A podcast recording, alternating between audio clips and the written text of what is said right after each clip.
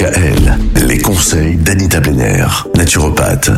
On parle de l'herpès avec vous, Anita, et aujourd'hui, parmi les remèdes, il y a la crème de propolis. Oui, alors c'est la propolis c'est une gomme résineuse produite par les abeilles pour couvrir la surface intérieure des ruches et assurer la solidité, l'étanchéité et l'asepsie de celle-ci.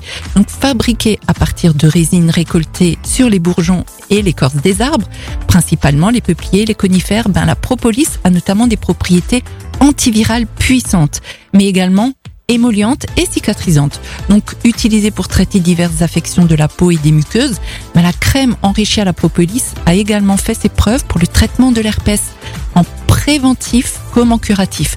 Donc sur le traitement de l'herpès génital, la crème à la propolis peut même s'avérer plus efficace que la crème acyclovir, hein, que en général les porteurs d'herpès génital euh, connaissent. Et donc en application externe ou interne chez la femme, 4 à 5 fois par jour, ben, la crème de propolis permettrait ainsi une résorption plus rapide et une meilleure cicatrisation des lésions liées à l'herpès. Euh, plutôt que le traitement conventionnel euh, que, que l'on connaît. Il y a également des champignons asiatiques pour faire baisser la charge virale. Hein, pour prévenir l'herpès, les champignons asiatiques ont fait leur preuve. Euh, donc là, on, on va penser au Ganoderma, hein, ou si vous préférez le reishi, est, est celui sur lequel il existe le plus de travaux de recherche vraiment très très probantes.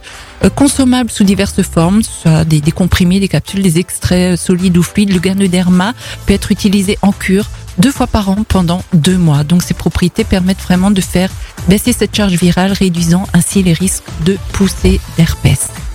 Et face à l'herpès, quelle alimentation? Eh ben on verra ça demain. Retrouvez l'ensemble des conseils de DKL sur notre site internet et l'ensemble des plateformes de podcast.